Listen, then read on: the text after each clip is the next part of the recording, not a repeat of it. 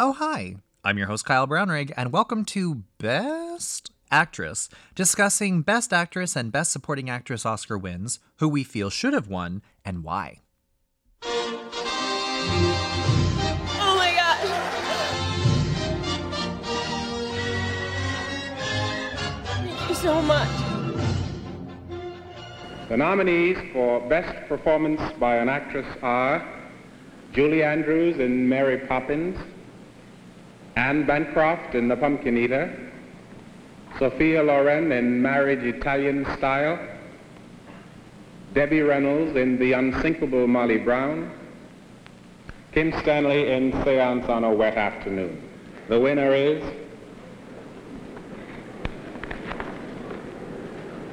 Julie Andrews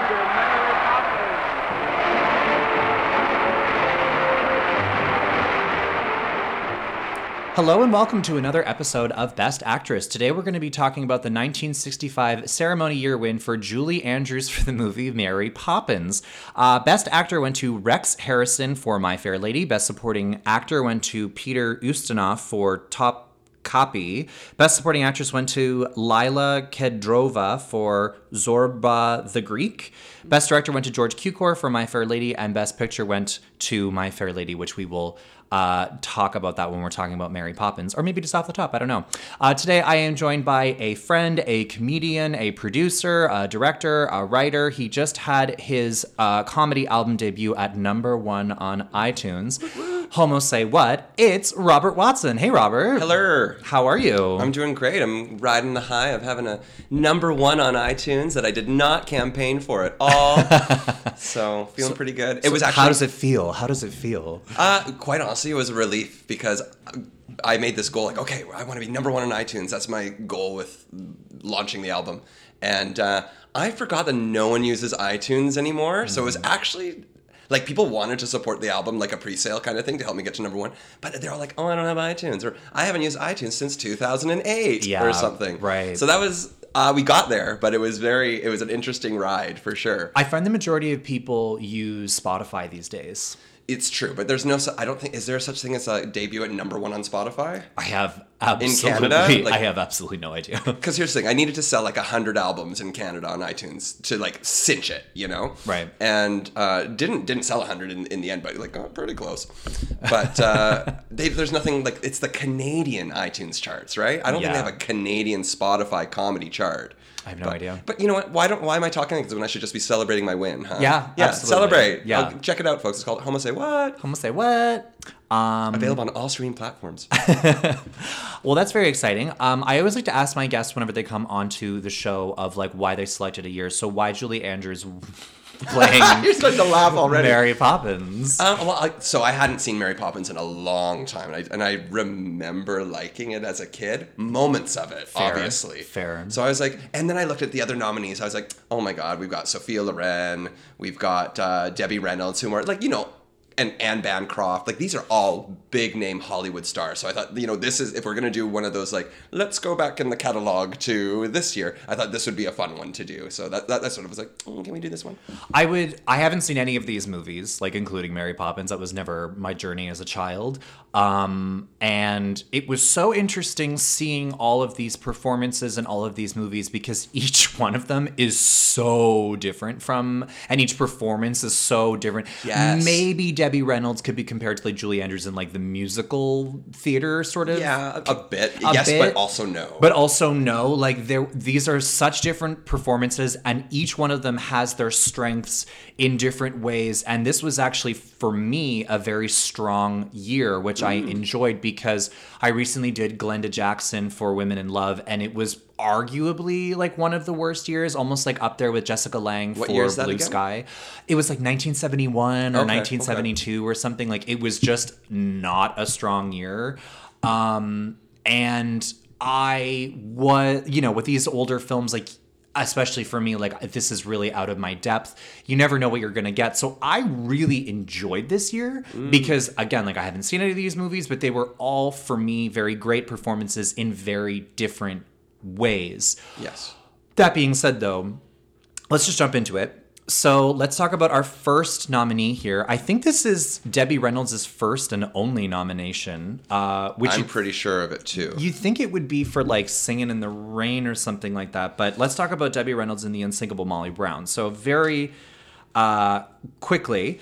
Uh, the unsinkable Molly Brown, a poor, uneducated mountain girl, leaves her cabin in search of respect, a wealthy husband, and a better life in this fictionalized biopic, and fictionalized, very important, biopic of Margaret, quote unquote, Molly Brown, who survived the 1912 sinking of the RMS Titanic, aka Bathy Cates. Exactly. Well, this is this is one of the reasons why I like this. This is another reason because I know how much you love Titanic. Like I, Love. I've been here, and you're like, let's just put it on in the background. Yes.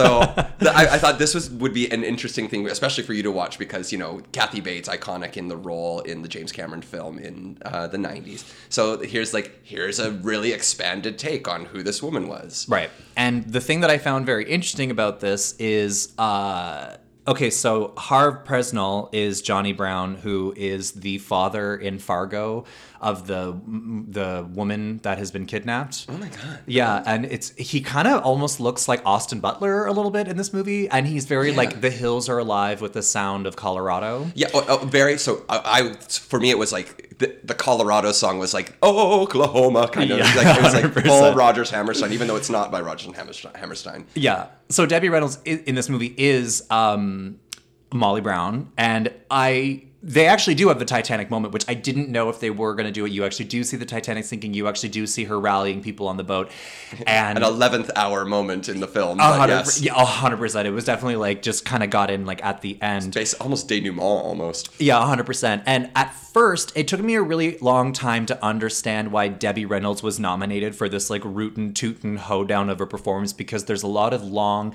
musical uh, numbers. Put musical in quotes though, because I gotta say there was. It was more screaming and yelling in those songs than it was Right. musicality. Like that was that was tough. Yeah, you had your elbows like swaying gosh. side to side, stomping on the ground. Screaming at the sky. And I didn't know that Molly Brown was the original Old Testament story of Moses, where she was found in a basket in treacherous rapids, uh, which she crawls out of safely as a baby. that was something else. That was, I was like, what is this? What are we in for? Yeah, it was the Prince of Egypt. It was the Princess of Colorado. And uh, she is really scrappy at the beginning. Um, she fights with the boys. And then at one point, they go to like her shack where everybody's Irish. And I was like, is that on purpose? It actually is because they're all Irish immigrants. Um, and then uh, they basically, all the men describe uh, Molly Brown. They're just like reading her to filth. Like they're basically calling her like a beast Yeah. to her face. and then she decides, I'm going to go and find me a rich husband and I'm to do that. And then she does. I wish she had sounded like that. and then just wackiness ensues. Also, I do have to say, there were a lot of victims of terrible wigs. Sophia Oh Loren. Debbie Reynolds in this movie. It does get better near the end, but there were a lot of terrible wigs this year. Um, but what did you think about this movie? What did you think about this performance? Well, so I, I am pretty well versed in musicals. This was not one that I watched at, uh, at all as a as a younger person, and I mean, I will say I did not. I, I was hating this movie until she finally got rich. Then I was like, okay, now this is going somewhere. uh, but also so interesting that this is released uh, the same year as My Fair Lady because it very much is another like uh, fish out of water, someone gentrifying themselves uh, a different story, but it's like you know two sides of a similar coin. Where of course in My Fair Lady we have um, you know Rex Harrison plucks Audrey Hepburn from her her poor life as a as a basically a homeless uh, Londonite, and and then you know he trains her into becoming uh, a debutante. Right. And passes her off as a debutante. And so the Molly Brown story is she wants to pass herself off as a debutante. So it's like she's she's her own motivating factor in wanting to fit in with the social light world. Right. Uh, I, I will say this was just not executed as well as My Fair Lady, which Right. isn't a surprise when you look at the source material, really. Yeah, no, that's true. And also the whole like rags to riches. I mean, marriage Italian style. We have the unsinkable Molly Brown. You have My Fair Lady. So this seemed to be like a very common theme that they were doing um, for women's roles, and but most specifically like this year. Um, I also agree with you. I, I think maybe it's like a gay thing. Once she got rich, we're like, I'm listening. yes. I was like, oh, I like her dress now. Yeah, You know, like, like, mm, better okay. wigs. yeah, and it was just sort of like that whole thing where it's like you can't buy yourself class, and I just kept picturing Rose's mother from Titanic being like new money, and she kept having those kind of moments. Um, but I really enjoyed watching Debbie Reynolds because I gotta say I didn't really understand the Oscar nomination until she got rich, and then you see that range, you see the growth of character, you see that she goes to Europe because she wants to become more sophisticated, more cultured, more educated, and then she does, and she comes back and she realizes that like it doesn't work uh, in the way that she wants it to. Like she literally has like a receiving line for Gladys McGraw because she really needs to stick it to Gladys McGraw, who is also new money, and she is trying to prove that she's just as good as her. Well, because she got snubbed at Gladys's party, so she needs to apparently spend five years of her life getting her revenge for this one moment. I know, which is it's a it's her vanity project. Totally. And um, it's a hollow victory, and then she goes back to Europe to lick her wounds. Well, her husband calls her out on on all the phoniness of why, why, why is this so important to you? Yes. And- yes. And then, of course, she runs into Gladys McGraw by chance in Europe again. And still, they finally have this, like, good to see you, Gladys. I'm okay with you, and you're okay with me moment. We're both trash, really. Yeah, exactly. we both come from the same trailer park. Um, and then she kind of seems a little bit more sophisticated, and then it really isn't until like the Titanic sinks that she like snaps back into like the rootin' tootin' Yeah, good, Molly Brown. good observation. Um, also, uh, Gladys McGraw, her nemesis's mother, Buttercup, the Irish sailor, was my favorite. Yes. So she's in Mary Poppins as well as the maid. Oh. Yes. I forget this actress's name, but she also played uh, Mrs. Naugatuck in the TV series Maude. Oh. And I, I hated her in Maude, but I loved her in both of these movies. You love her in both these movies. Um, I also think it's really th- funny uh, how. I mean, I respect that, like Molly Brown, like how honest she was about being a gold digger. Like there was no question. like, she wasn't hiding her intent from anybody. Uh, maybe another reason why I could appeal to gays. I don't know. They they love uh, the Real Housewives of Fill in the Blank, you know, and that is kind of their brand is like gold. Maybe not necessarily gold digger, but like gold digger. But like naked ambition. Naked ambition. You know, like there's like like how I tried to sell my album last week. yes, yes, not subtle. Um, overall, great singing, great dancing. I loved again, like yeah, like we were saying, like whenever she gets rich and she tries to educate herself and become more cultured. I did find the like scrappy Molly Brown at the beginning to get kind of a little annoying after a while. Yeah. The ten minute dance sequences, impressive dancing, impressive singing. The although, although these ten minute dance sequences were not even half as long as the one from Mary Poppins. We'll get into Oh, that. yeah, we'll talk about Oh that. boy, but um, you I know, will say, with my experience of having watched a lot of movie musicals, I don't think that the songs or the dancing, particular, they're not they're not really that memorable. That's not Debbie Reynolds' fault. Mm. Um, so you have to be like, oh, I can't blame her for that. But you know, we still will, sort of. Yeah. Uh, yeah, like there's no memorable songs. Like like like me saying like this song about Colorado just harkened back to better songs from other musicals. True. So that's that's where I was like, mm, it's not quite holding up. I just I just really enjoyed her, her trying to stick it to Gladys was where I started getting invested because I think we've all felt that about someone who's, you know, maybe a little bit better off than us, and we hope that we can destroy them somehow.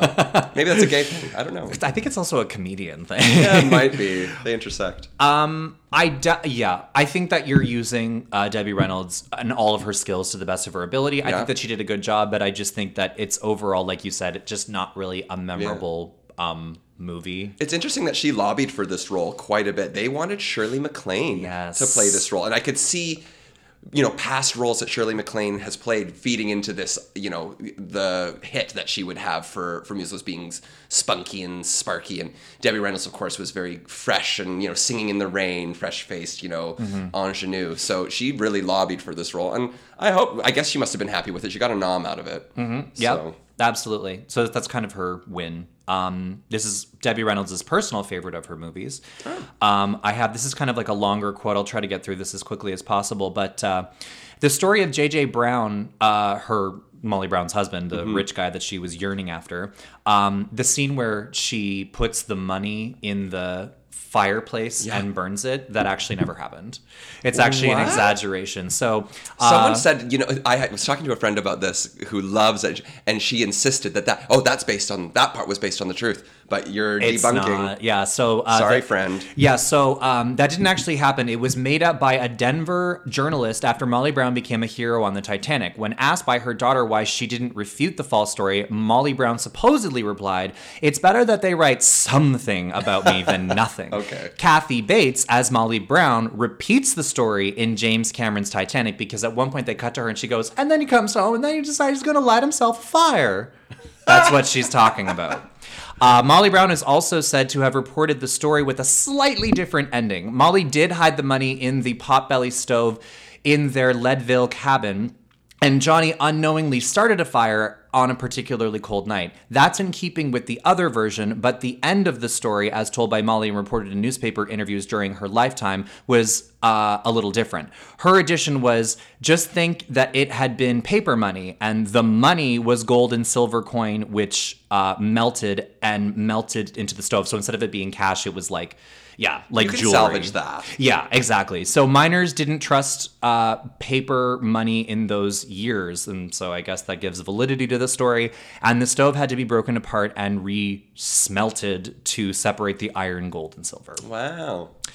So How hot a fire was that fire that I know, yeah. Holy shit. the fires of Mount Doom in this no little kidding. tiny stove. So um, I have like more long uh, facts about this movie, but obviously this is going to be a bit of a longer episode, so I won't read everything. But I will just say that the main point of the fact that I was going to read is just that uh, Margaret Brown.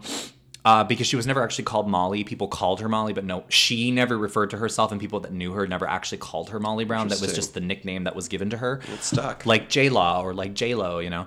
Um, Mar- uh, Margaret Brown was in Paris visiting her daughter Helen when she got a cable alerting her that her infant grandson was very ill. She cut her visit short and hurriedly caught the earliest ship home. Thus, she was very much an accidental passenger on the Titanic. Wow. Um, and in this movie, they don't have kids. No, I know. It's, you're just saying visiting her daughter in person. Like, I don't remember that in the movie. Yeah, there was a lot of they took a lot of liberties with this, which sure did. Which is why when I was describing describing the the like the plot, I was literally like fictionalized. Like Yeah. there's so much of this movie that was just completely made up.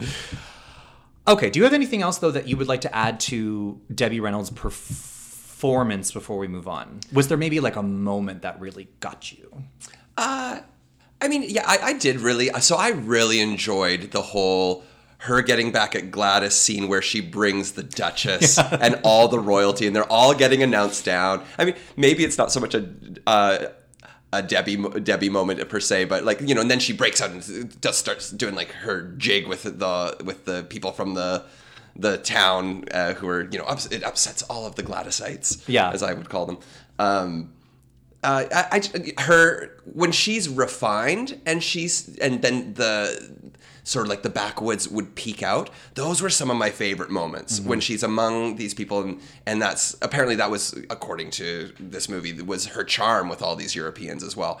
It charmed me as well. That that's where I got really charmed by what she was doing. And I think that it was necessary for her to have that new classy version and then have the like kind of you know backwoods rootin' tootin' thing come out mm. because in my opinion i felt like the rootin' tootin' debbie or the rootin' tootin' molly and then the new sophisticated molly were literally like two different characters. To me it mm-hmm. didn't feel like molly brown had grown into the sophisticated Yeah. it felt like two different people. So I felt like when she started letting the little root and tootin' come out, when she was sophisticated, it like balanced it. Yeah. Because it did kind of feel like two different performances at one point. Yeah, it's inevitable because of the type of story to to compare it to My Fair Lady, and My Fair Lady was all about the journey mm-hmm. to getting to to the refinement for Eliza Doolittle. Whereas this one is like we did a jump cut, and she's like, "Oh, we've been in Europe now. Oh, little montage of me painting, Yeah. doing piano, learning French, and Yeah. then suddenly, boom, she's a,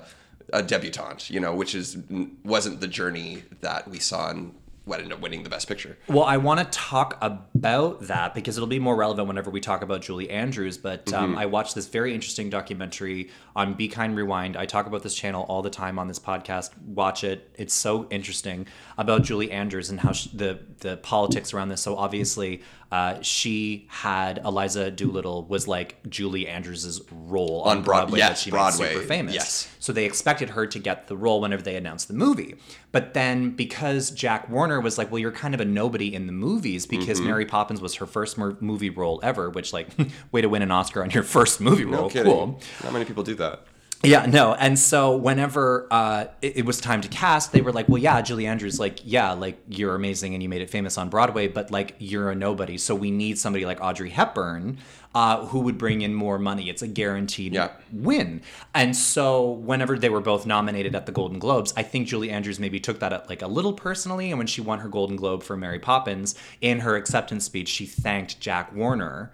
Ooh, Yeah. snap! I, sh- who says she's not feisty? Yeah, and then it's it's kind of unfortunate for Audrey Hepburn Oh. because Julie Andrews and Audrey Hepburn are genuine friends. Like they have no animosity toward each other. It was more just sort of like a wink and a nudge toward Jack Warner. But then whenever Oscar nominations were coming out, Audrey Hepburn was left out. But it's like, how could she have not given an, an Academy Award nominated performance when it literally won Best Picture? Uh, well, she wasn't the voice of the sing the singer. She wasn't the singing voice. But it's unfortunate because Audrey Hepburn actually went Can- and sang She and sing. she did all of the scenes. They did that after. And then they just dubbed over her without Oh, telling they her. they did her dirty. They did her dirty. So Audrey Hepburn in this way is actually kind of a little bit of a victim this year and probably should have been nominated for Best Mm-hmm. I, you know, Actress. you know what? I think she ended up doing okay. Yeah, she's, she's She'll fine. she was fine. She's EGOT. It's okay.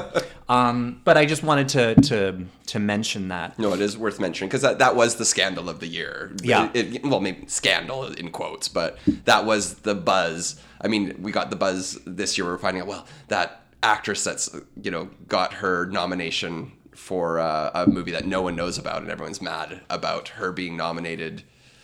Yeah. Is that, that's not about, you know what? You can look it up. It's in today's news. I don't know why I'm talking about that now. Okay, so Go let's yes. talk about our next nominee. Let's talk about Kim Stanley in Seance on a Wet Afternoon. Mm. Uh, so Kim is Myra in this movie, and Richard Attenborough is Bill. And for anybody that doesn't know who Richard Attenborough, welcome to Jurassic Seance on a Wet Afternoon. That's right. Yes, but he had a prosthetic nose in this movie, which is why maybe you didn't recognize. I know. him. I didn't at all. Yeah. So very quickly, a medium and her husband stage a kidnapping in order for her to pretend to solve the crime and achieve fame. Okay, I'm gonna say it. I fucking loved this movie. It was very well paced. Um, the drama was everything that it should have been. I thought it was very well written. It was very well acted. And you know what? You don't really have a lot of locations. You don't really true. have a lot of actors. You don't have like these big special effects it's just about the the thrill and the suspense of like are they going to get caught are they not going to get Yeah. caught um the only thing that i didn't like about the movie was how the child was never like where are my parents um, that was the only thing that i didn't enjoy about the movie um but the beginning of the film also maybe had like a little bit too much exposition that kind Yeah, of got a it was annoying. a slow starter, and I was starting to get annoyed, and then things started happening. And then things started happening because once they happened, I was really into it. Um, I thought Kim Stanley as Myra, it's like this. You can tell that she's kind of a little off. Yeah. And sh- there were moments where you could see the acting. I thought so too. I'm not mad at that. I feel like maybe that could also be like because it's just that's the style of acting in that decade. So maybe uh, us in 2023 watching this could be like, okay, like acting has evolved so much since then so that I can see all your little tricks. I don't know, but I would say there were some moments where I could see where she was acting, but overall, um I just enjoyed the dynamic of her and Bill's marriage. She was in in control, but she was also again like a little off, but he would still do anything for her, but you could tell that he kind of resented her on some level. And um, she was like evil, but she was also like kind of again like a little crazy, but also like, did she have powers? And I just kind of love the uncertainty of all these kinds of things. And I just love watching everything unravel. And just as a film and as a performance, I really enjoyed it. What did you think?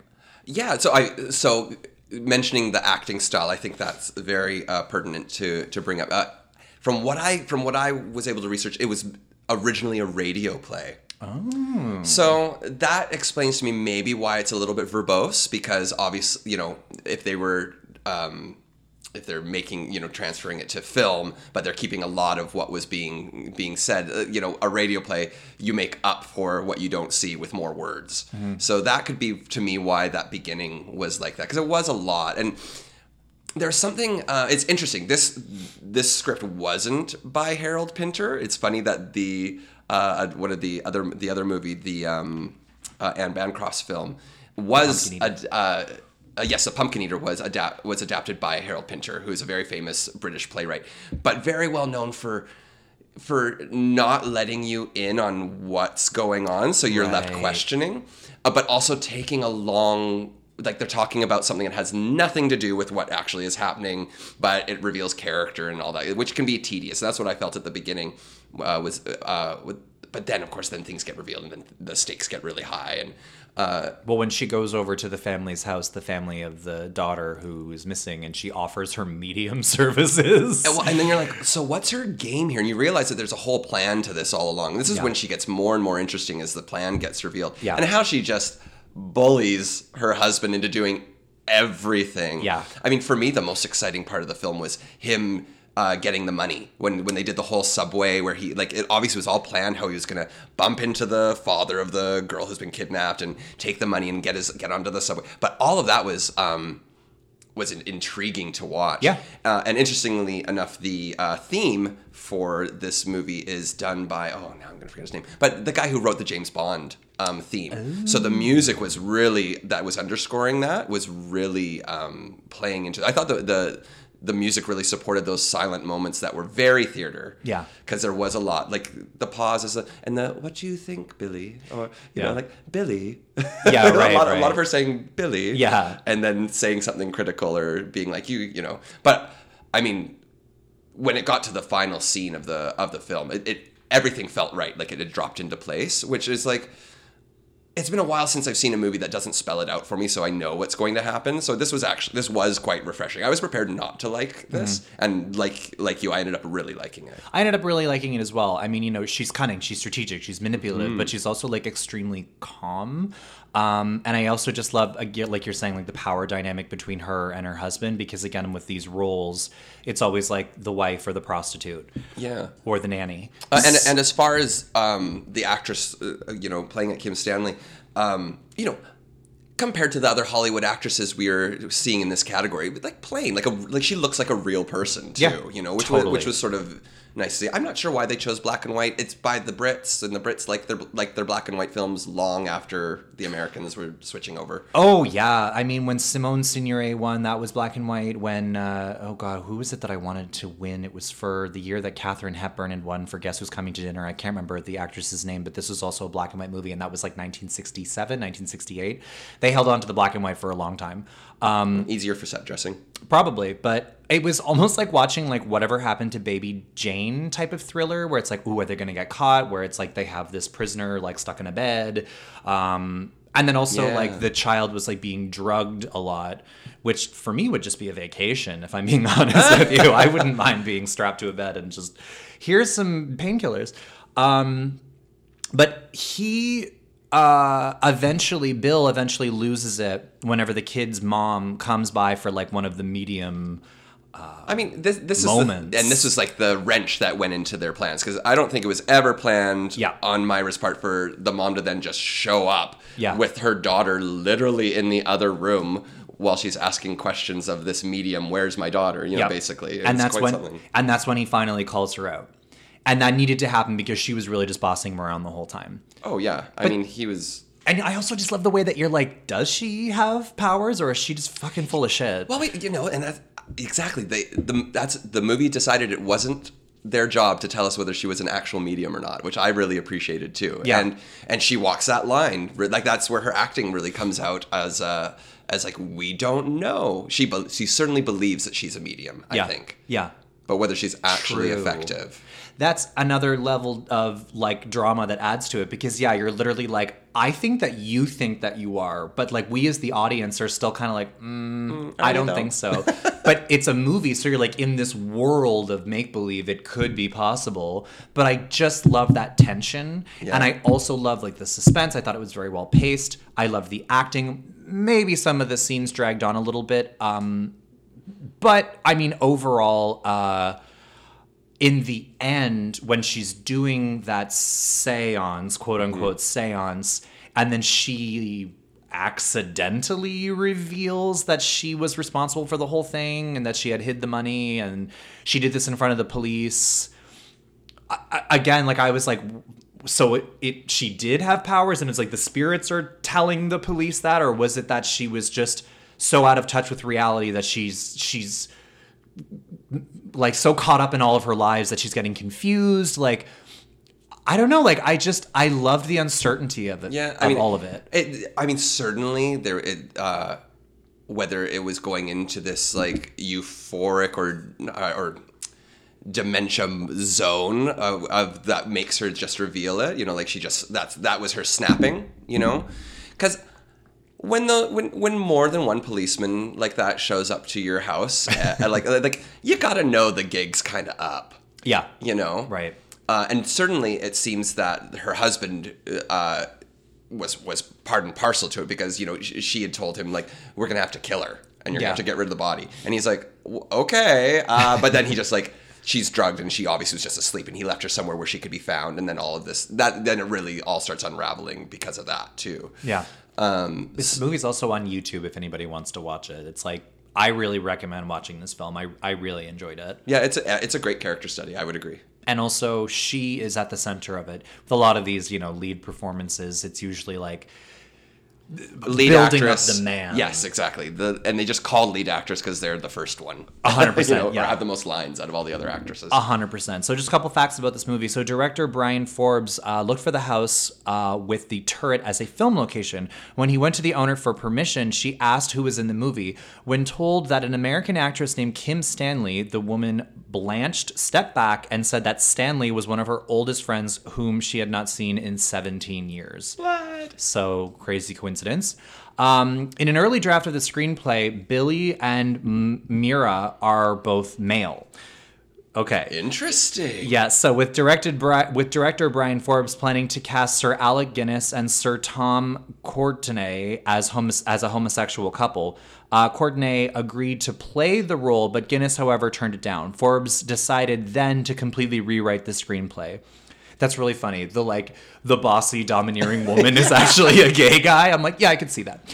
Um, and yeah, Richard Attenborough wore a prosthetic nose for the for his performance of the movie. Fooled me. Because I was wondering, I was like, did he get like a nose job or something? Like, what's happening? Maybe that's why it was black and white. Yeah. Because we saw the wigs in Molly Brown were terrible. Yeah, they were bad. They were really bad. Uh, but overall, fantastic movie, fantastic performance from Kim, Kim Stanley, al- al- delightfully unhinged uh, and m- manipulative and a little crazy and cunning. And I, I always love to see like an evil, fabulous woman. Do you have anything else that you would like to add before we move on? No, I, I agree with everything that you said about that. Hey, Best Actress listeners, enjoying the show? Want to hear more?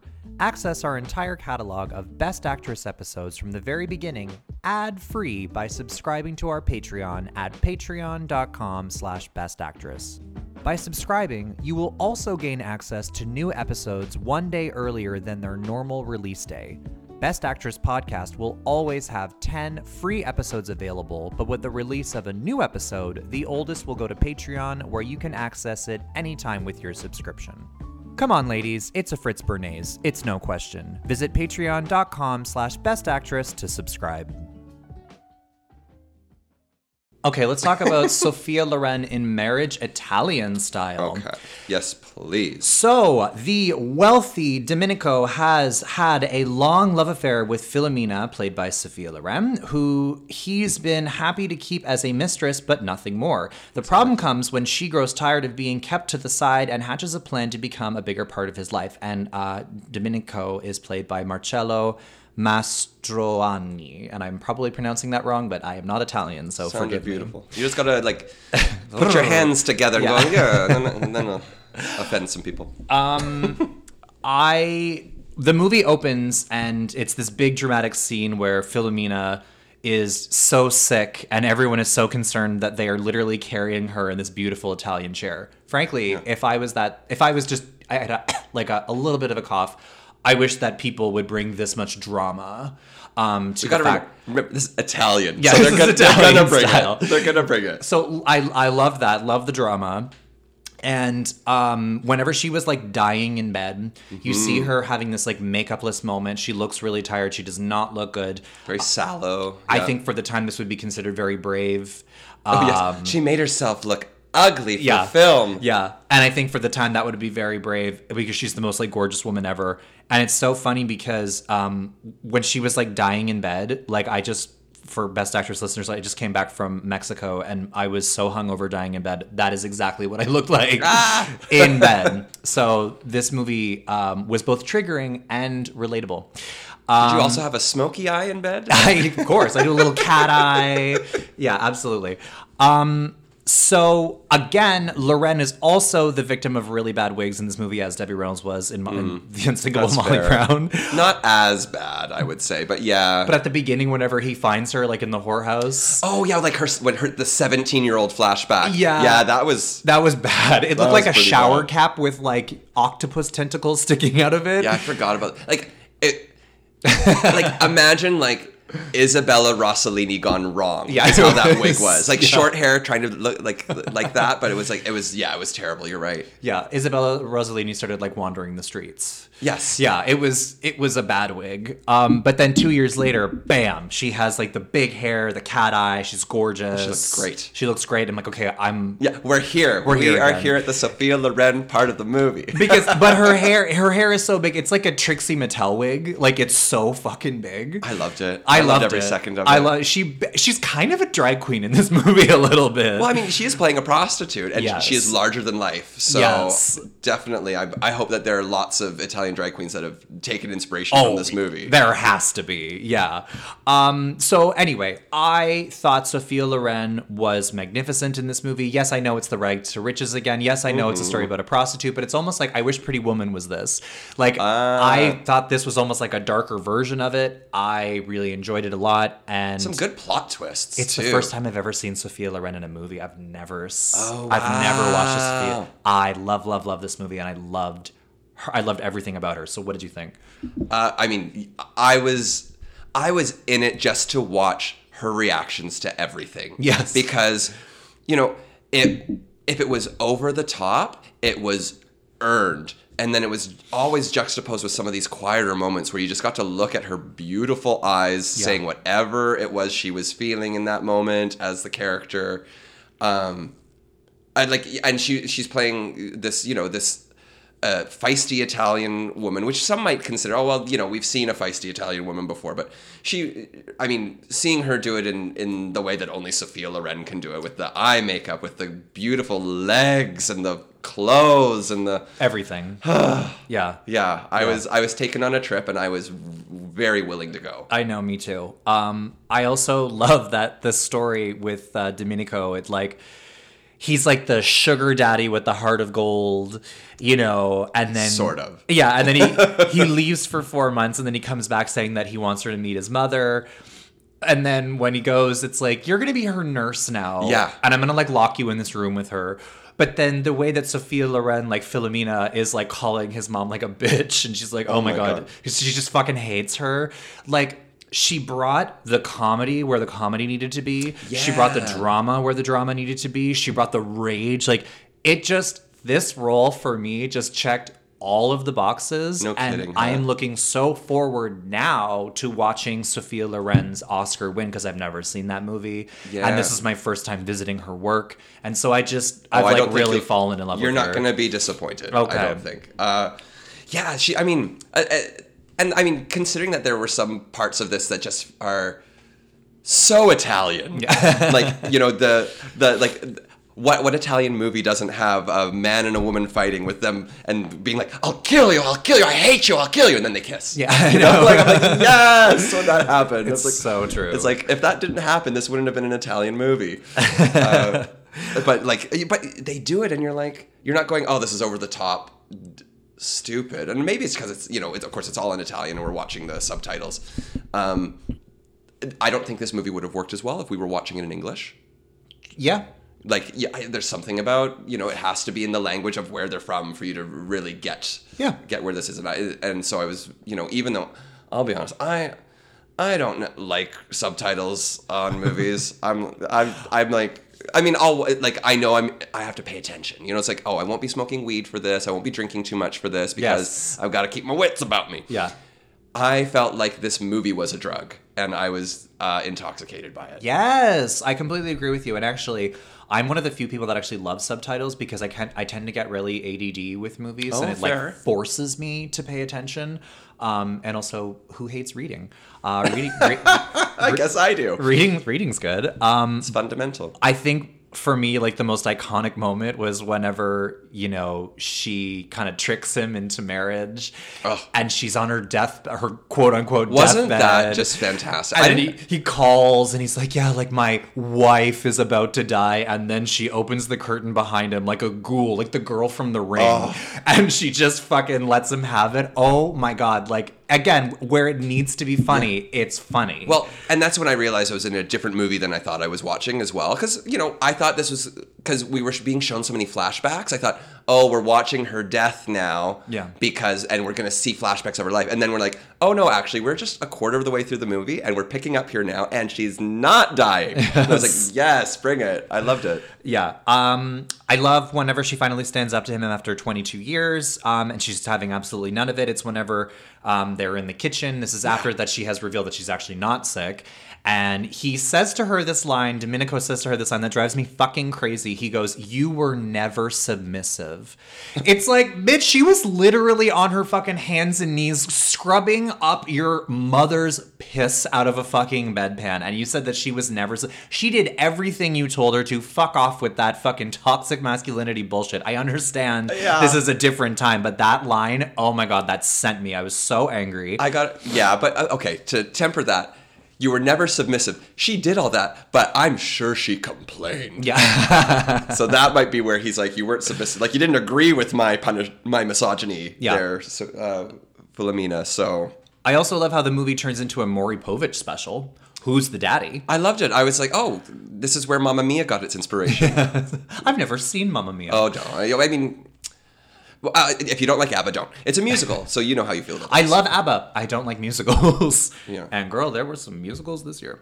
Yeah. Um, but I, I, the only thing, the only thing about the movie that I thought was so silly and it felt very campy to me was the fact that all of those boys were just out of the blue, like, oh yeah, yeah, yeah, sure, you're my mom and dad now. I'll call you mom and dad. Totally. I'm like 21 years old, but like you're my mom and dad now. Well, for sure. so they were raised by other people, and they all, they knew that they were. I mean, we saw the scene of her visiting her baby, right? Yeah. And so, like, we know that she has these children. Sort like we have a hint at it, but then it's really revealed at the end when they're all grown. Yeah. I who I don't know what society was like back then for Italian folks, and I think because it's.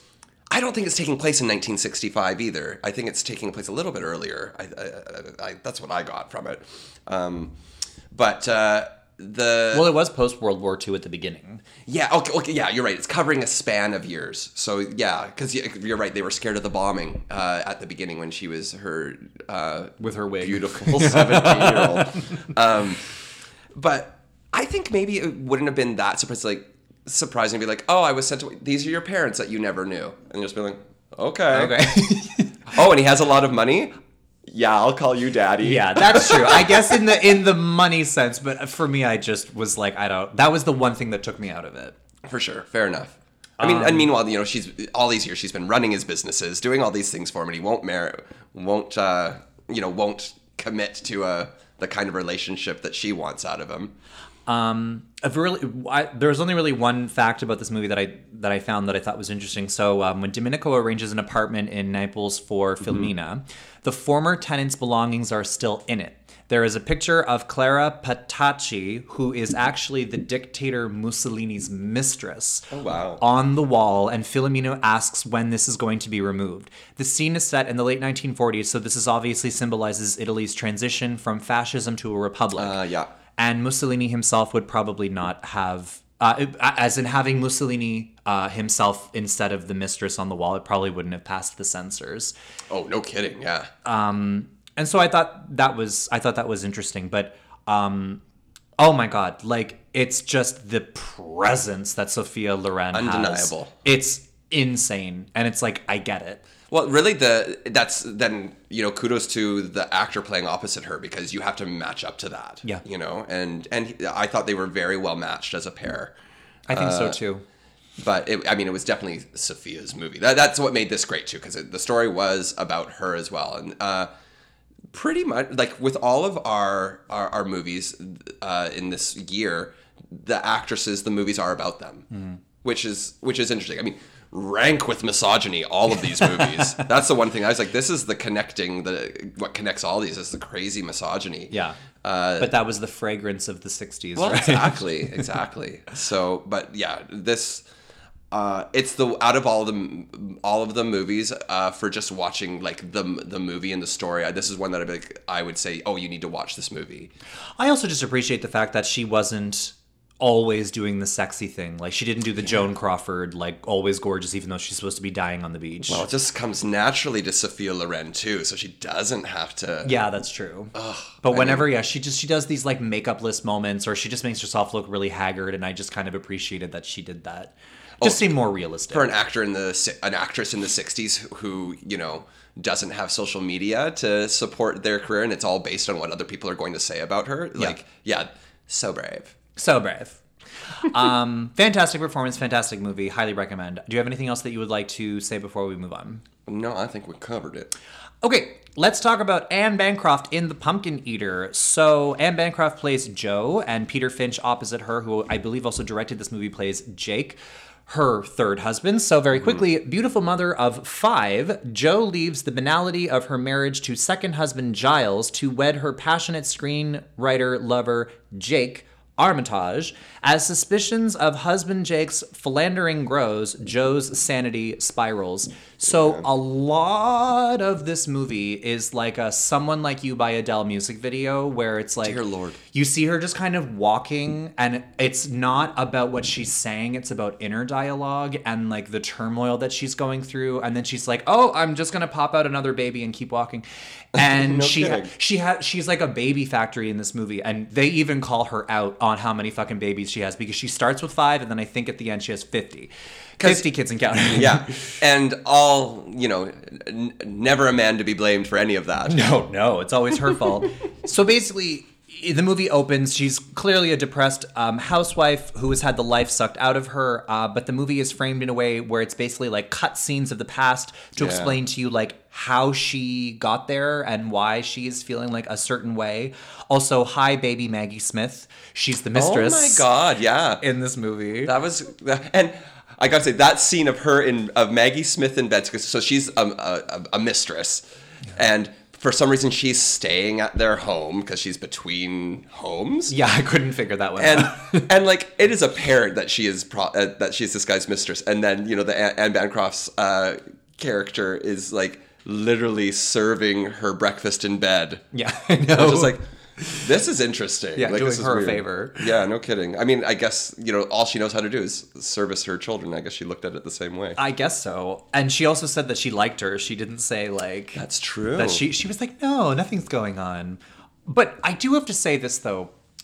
Would you really be as upset as I mean, Anne Bancroft really brought a lot of um, depth and emotion and, and turmoil and depression and sadness and yeah, almost melancholy. annoyingly so.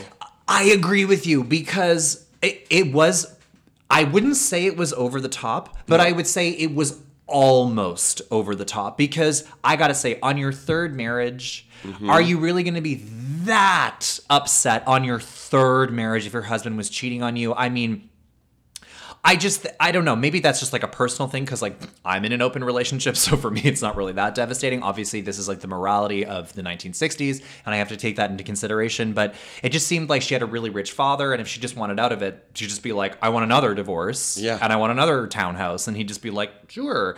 Um, but yeah, every single time that she would cough or sneeze, she'd have a child, and then. But just, I do have to say this though, of all the things that I thought were kind of strange, the movie itself really dragged for me. I found it really boring. I it's So not this a is the Harold Pinter script that I was referring that in the yeah, and it it It's Harold Pinter all over it in regards to how slow and tedious it was. so tedious. This was definitely like I had to take a lot of breaks with this movie. Um, however, I will say that the acting, like Anne Bancroft is serving, like she is bringing. Oh, she's in making the movie. best of this meal that she's been served. Oh, 100%. And her accent is incredible. Yeah, I, that's I really thought she did such a good job. I've never heard Anne Bancroft do an accent before, and I think that she did it absolutely. I think she was keeping up with all of the actual British people. Mm-hmm. Um, and I think that i- i- she nails every scene. She brings the emotional depth uh, that she needs to the character. Um, and there's something about this performance that just feels so vibrantly modern compared to some of the stage acting that we've seen in de- yeah. The Unsinkable Molly Brown or Kim Stanley in uh, Seance on a Wet yeah, Afternoon. this is understated. Yes. uh, and it's and definitely what like what you were saying. It's more about what's happening when words aren't being spoken. yes. So there's a lot like it's about her subtext and trying to read through her face. Yeah. what sh- what's going to happen next, perhaps instead of. She of seemed real. yeah. She didn't. I wasn't aware that I was watching an actor. Yeah, like you were. Yeah, it's very much uh, that more naturalistic way of acting, which we're very accustomed to in, in movies now, where it's it's about the feeling more more than it is the words sometimes. And also, like, whenever the second mistress that he went to Morocco with, Hmm. when she's at the, I don't know, let's say it's like a Christmas party or it's some sort of a house party, and she knows that they had an affair, but the way that she handles her emotions very strategically around her and chooses Yeah. her words very carefully. You see, it's these subtleties and things that I really appreciate from Anne Bancroft and the way that she handles them. Obviously, this is heavily reliant on the script as well.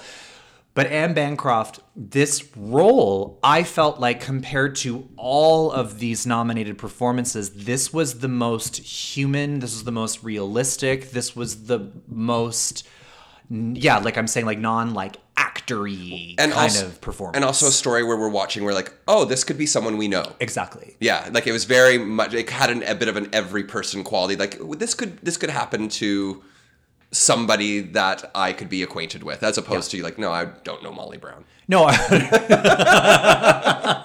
I'm looking for my rich husband. Always that way. Yeah.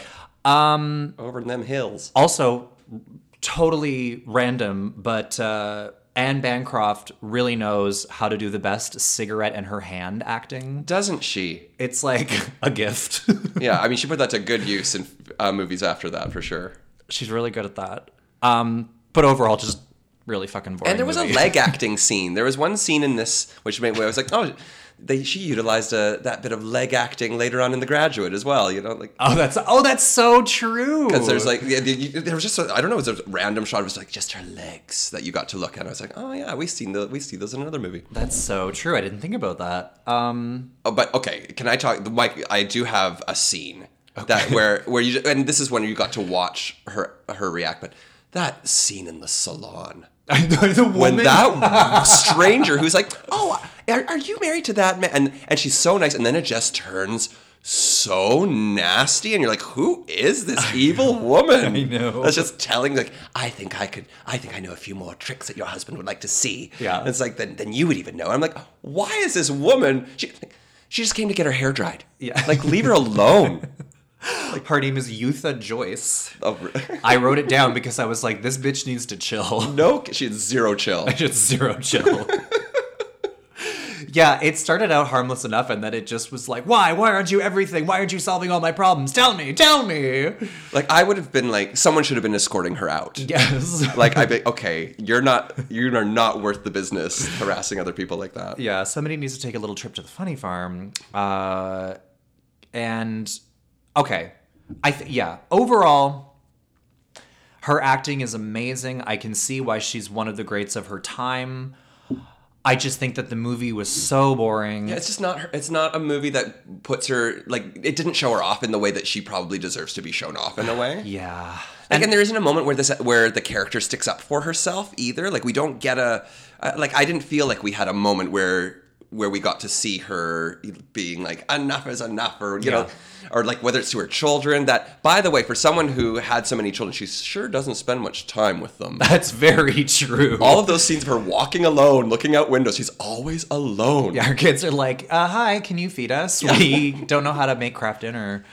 Um, that's very true. Yeah, so I felt like this movie didn't serve her. She served for the movie, but the movie wasn't serving her. So, a couple things about this movie. Um, this movie actually never explains the title, which actually refers to a traditional children's rhyme. Peter, Peter, pumpkin eater, had a wife but couldn't keep her, so he put her in a shell and he kept her very well. Um, this serves as the epigraph of Penelope Mortimer's original novel, which is the source novel of this movie.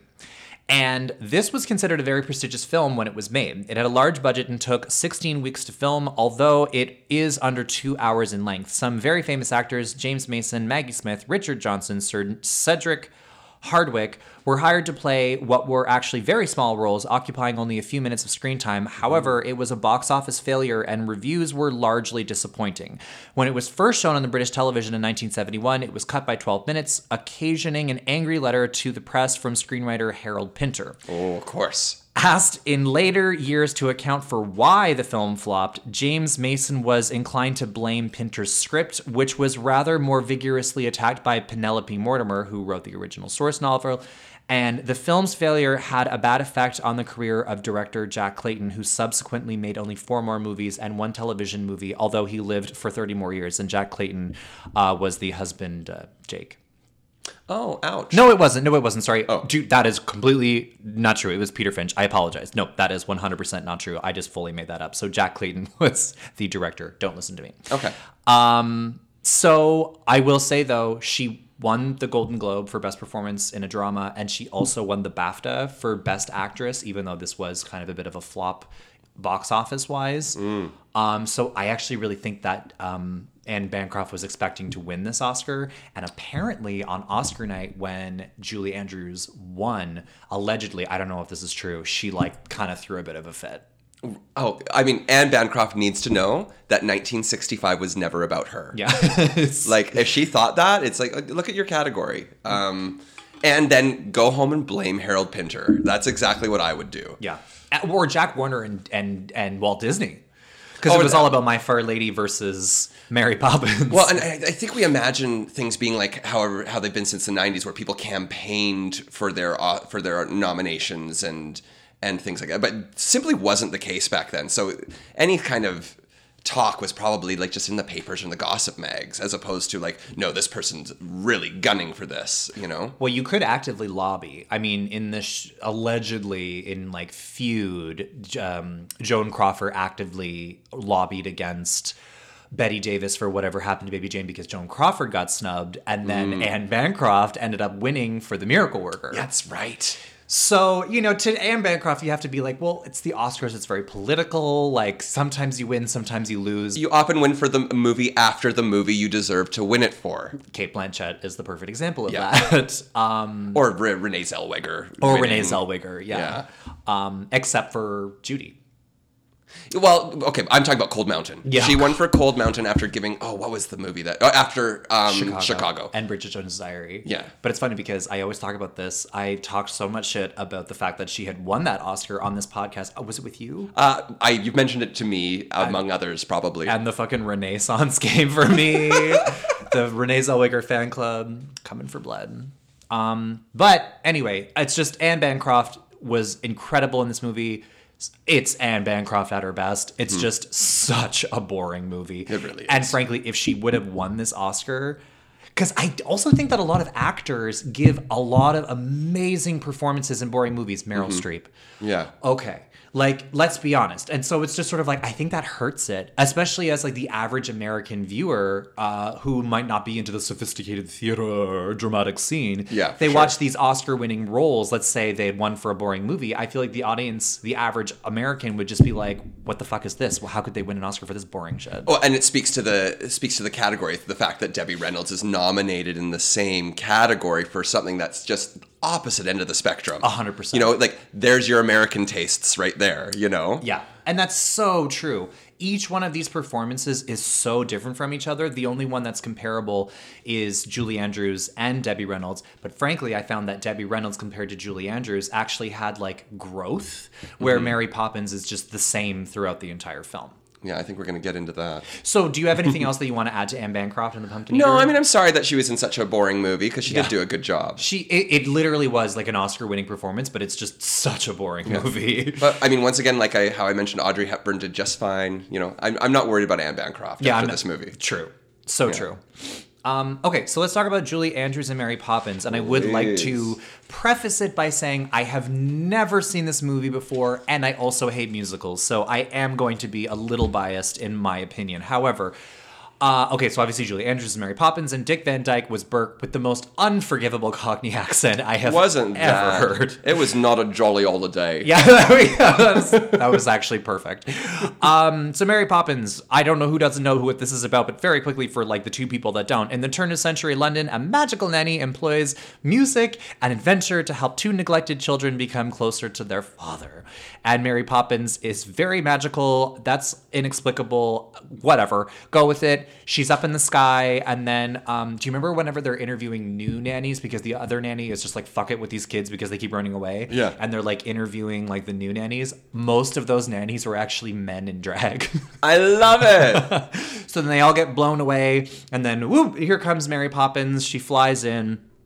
Um, and she, you know, greases the banister with her butt and it's all sparkly and everything she Yeah. does is magical and 20 minute songs that never end but they're the most oh. iconic memorable songs throughout musical theater history is that a credit to julie andrews or is that a credit to whoever wrote those songs i don't know but i just I feel like I'm going to elicit a gay gasp here. I feel like this type of movie, and I mean this, but then it also brings into question do you win an Oscar for this the the technical performance or because it's like the role of a lifetime?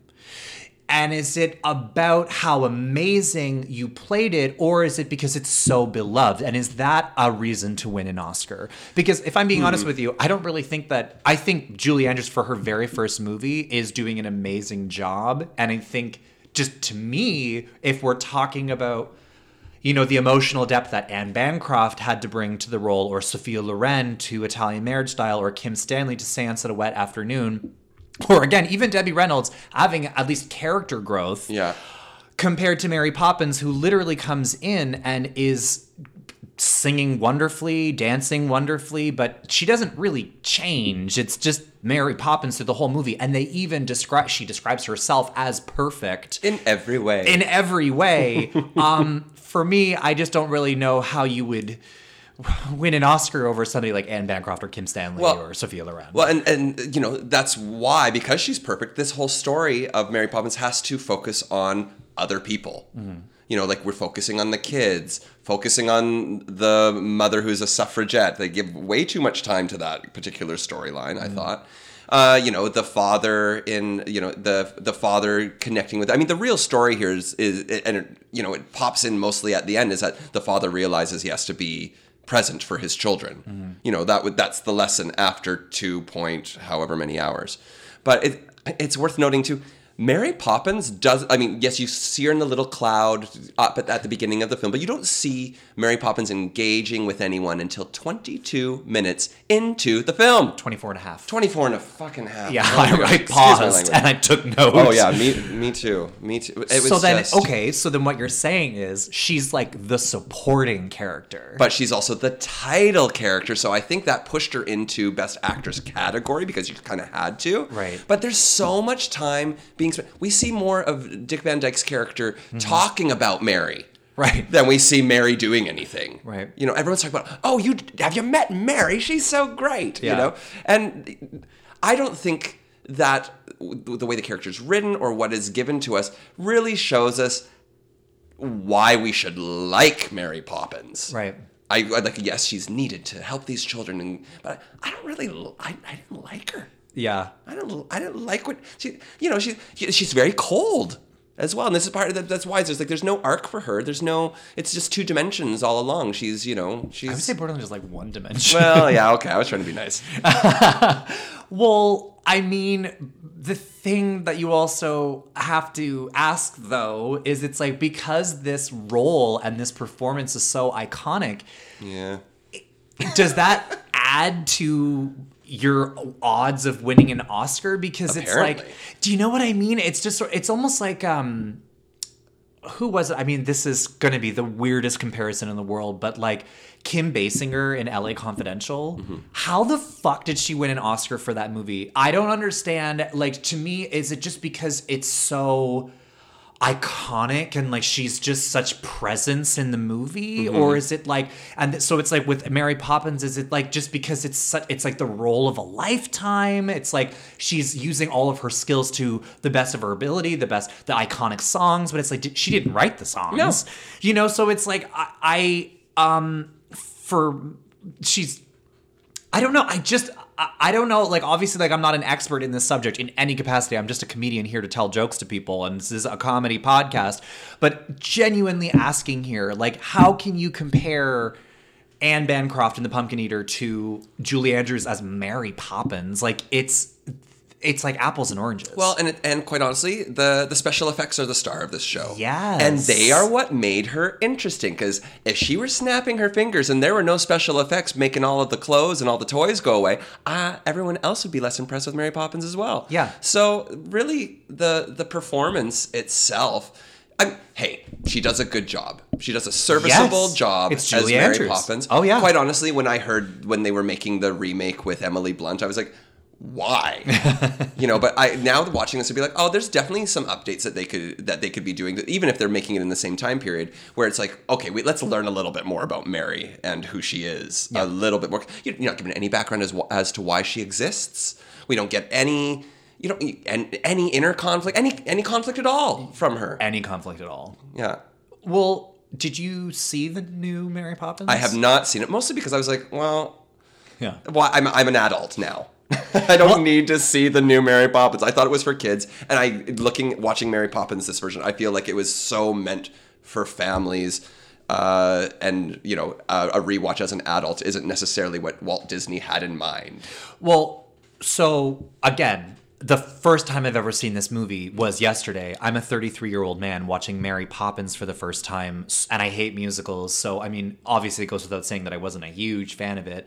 But then, um, like, the thing that killed me about this movie, I know that the singing is very impressive and the dancing, and she's you're using the iconic Julie Andrews And they're mixing cartoon with live action, which Yeah, was very novel. Very groundbreaking. And it's just sort of like, absolutely, I'm not arguing that. But the thing is, is the fucking 20 minutes, like numbers going on and on. I got so bored that I started thinking about like dark storylines where I was like, okay, maybe like the source of all of her magical power, it comes from the souls of children that she's trapped in paintings over the years. Mm. And maybe Mary Poppins is actually like a horror figure. And when she's done with you, she like traps you in something like a chalk Yes. painting or a wall painting. And then I just started going down this like dark hole of like she's actually a villain. And then I would snap out of it and then okay, we're back to dialogue. Okay. And then like I just could not pay attention to this movie because Yeah. it is intended for families and it is intended for children. But God, what children, what child can sit through like two hours and twenty minutes? Well, I mean, uh, our attention spans have dwindled over the decades, so I think you know, I think the songs are what uh, keep it as popular as it has been. I mean, supercalifragilis, spoonful of sugar. Um, That was the song when I was a kid. Was the spoonful of sugar? yeah, My- chim chimney. You know, chim All chimney, of them. chim. Yeah, we all know. Really, those. all of them. Um, but uh, my iconic. favorite is the Simpsons parody of Shary Bobbins. Yes, And they're like, "Oh my God, did you say Mary?" No, I did not. of course. it's IP, so I most certainly didn't. Uh, interesting enough, this was the highest grossing film of 1964. Oh, wow. This was Walt Disney's realization of what he always wanted, because this was his first time getting, uh, like, he mixed live action with cartoon, because he's always been about cartoon. Mm-hmm.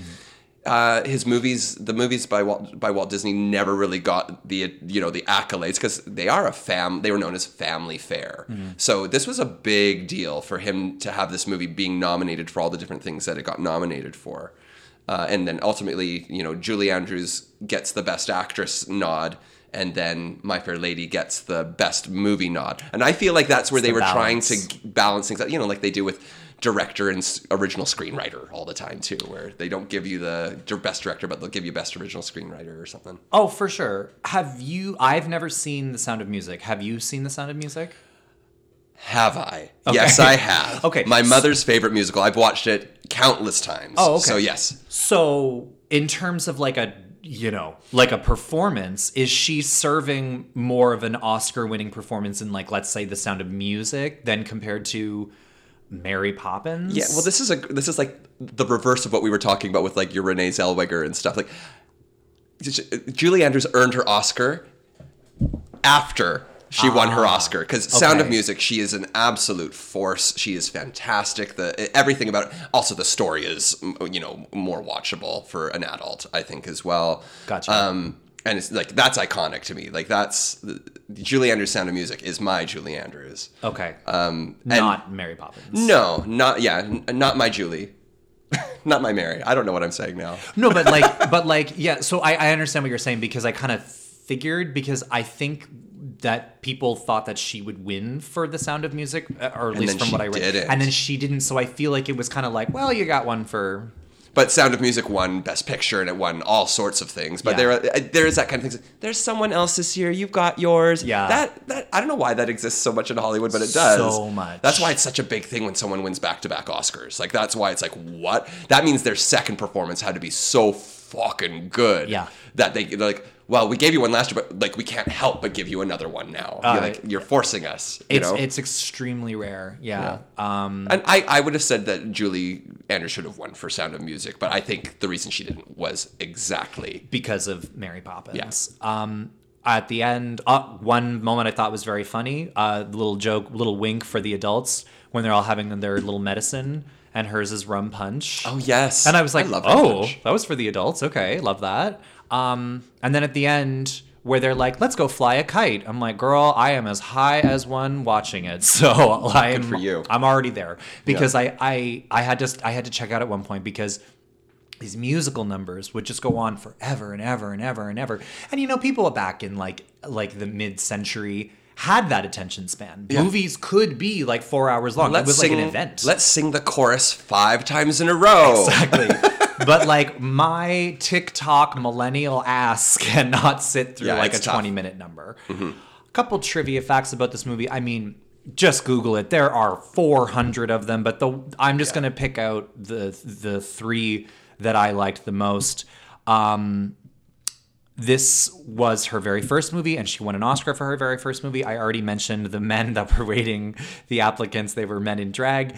And um, with five wins out of 13 nominations in total, this movie marked Walt Disney's single most successful night at the Academy Awards uh, as of 2016. I don't know if that's since been jump. I think that's. I think that's Well, still. I I think now that he's not alive, it doesn't matter quite as much either. So Very true. Like, if Disney has a big hit now, it's not like Walt Disney's like, oh, thank God it finally happened. you know, wherever he is in hell. Yeah. he, uh, I think, holds the record for most Oscars ever at like 20 something. Does he really? He I mean, as a yeah. com- like as the producer. No, just in general. Oh, Ju- he has the most Oscars won by any human being. oh, I'm gonna have to look that up. I didn't Yeah, know it's that. like 20 something. So the Mary Poppins one was the one that really mattered to him at the time, but I guess he got some more. Yeah. Um, After that, I, I guess he got ones for animation too at the t- before Mary oh, of course. A lot of technical, a lot of animated short, uh, a lot of original song. Yeah. Although I don't know if that would go to him, but it is under his umbrella, so I don't know. But he he does have the record for the most. Oh, well, good for him. I Um, mean, also, you know, Nazi sympathizer from what I've read. I don't know if that's true or not, but I've read enough of it to be like, well, somebody believes it. I mean, they make fun of it a lot on Family Guy, so Yeah. probably.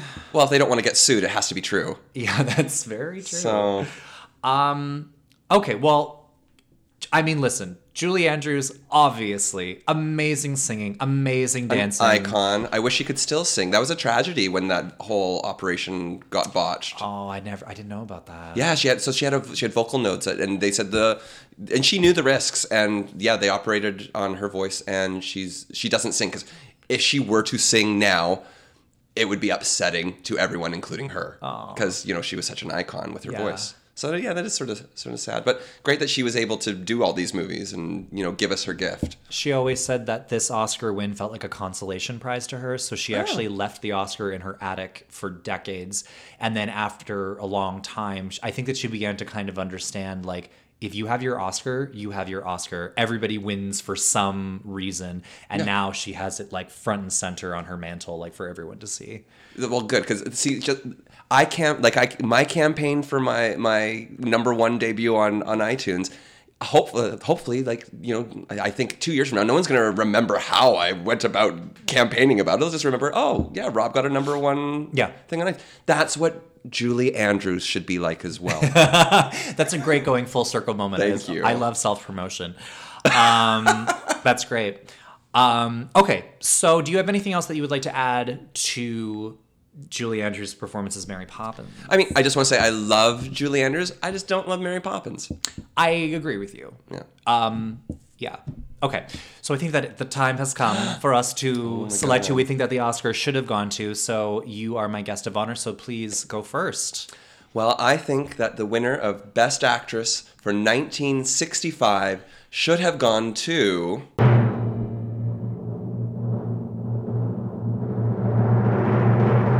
Sophia Loren. Okay. Why? Well, because I mean, she embodied so many different aspects of the human condition. I think. Um, I mean, being going from you know being a, a destitute prostitute to having the to showing her tenacity as you know a businesswoman.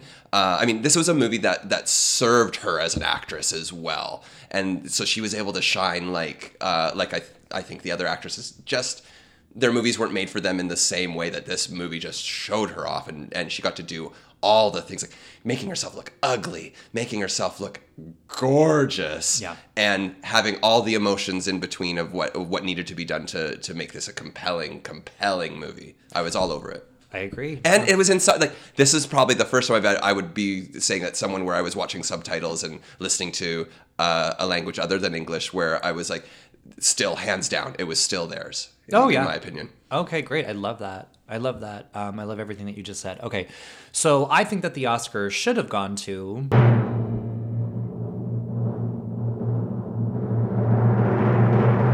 Sophia Loren for Marriage Italian Style. I completely agree with everything that you just said. Um, I loved watching the full journey of her, even the terrible wig. Um, I, you know what? I forgot about the wig because I was looking at her eyes. That's true, and but I wasn't. but I mean, like this is my first time ever watching a Sophia Loren movie. I get it, and I just love the drama that she brings to like her Yes. beauty. She has the big Dolly Parton, Trixie Mattel wig. Um, she's just this larger than life character. But whenever she needs to reel it in, and it has to be dramatic, it has to be realistic. She really brings it down. Um, and then when she has to have the comedic moments, she does. Um, frankly, I also personally, I actually would have given it to Anne Bancroft because I think that she. I felt like you were going that way, to be honest. well, I think that for me, Anne Bancroft went to like a darker, deeper place and gave me more of like an exciting, more modern type of performance Mm-hmm. that we all um, are familiar with these days. Yes. It's just the movie was so fucking boring. Yeah. But I actually, if Anne Bancroft would have walked away with this Oscar, I'd be like, totally. But it's just the only reason why I'm picking Sophia Loren over and Bancroft is because I fucking loved Marriage Italian Style. Yeah. I loved the movie. I loved Sophia. She is the picture. Yes. Um, and I also just love the scenes where like she would just be like arguing with him. She'd be holding her own. Yeah. But then if things didn't work out in her way, she always had a plan. And she always would have a backup and she knew what to do. She was very strategic. And it was just she took what she very which very little that she had and she made it work for her.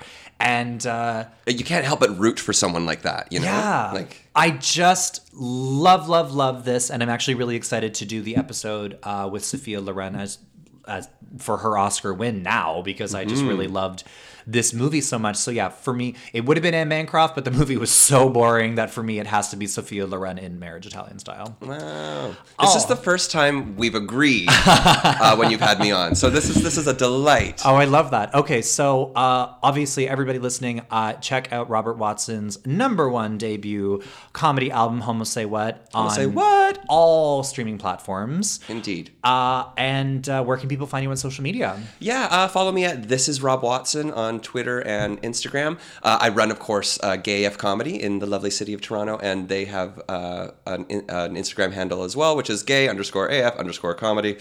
Uh, yeah, it's what was available. Okay. But yeah, but check it out. Thank you so much for being a guest, and we'll have to have you back again. Yay, I hope so. Thanks, Kyle. Did you enjoy the show? Want to hear more episodes? Visit patreon.com slash bestactress to access our entire catalog of episodes ad-free with your subscription. Subscribers also get access to new episodes one day earlier than everyone else. Oh my god. Go to patreon.com slash bestactress to subscribe, and I will see you all at Howards End.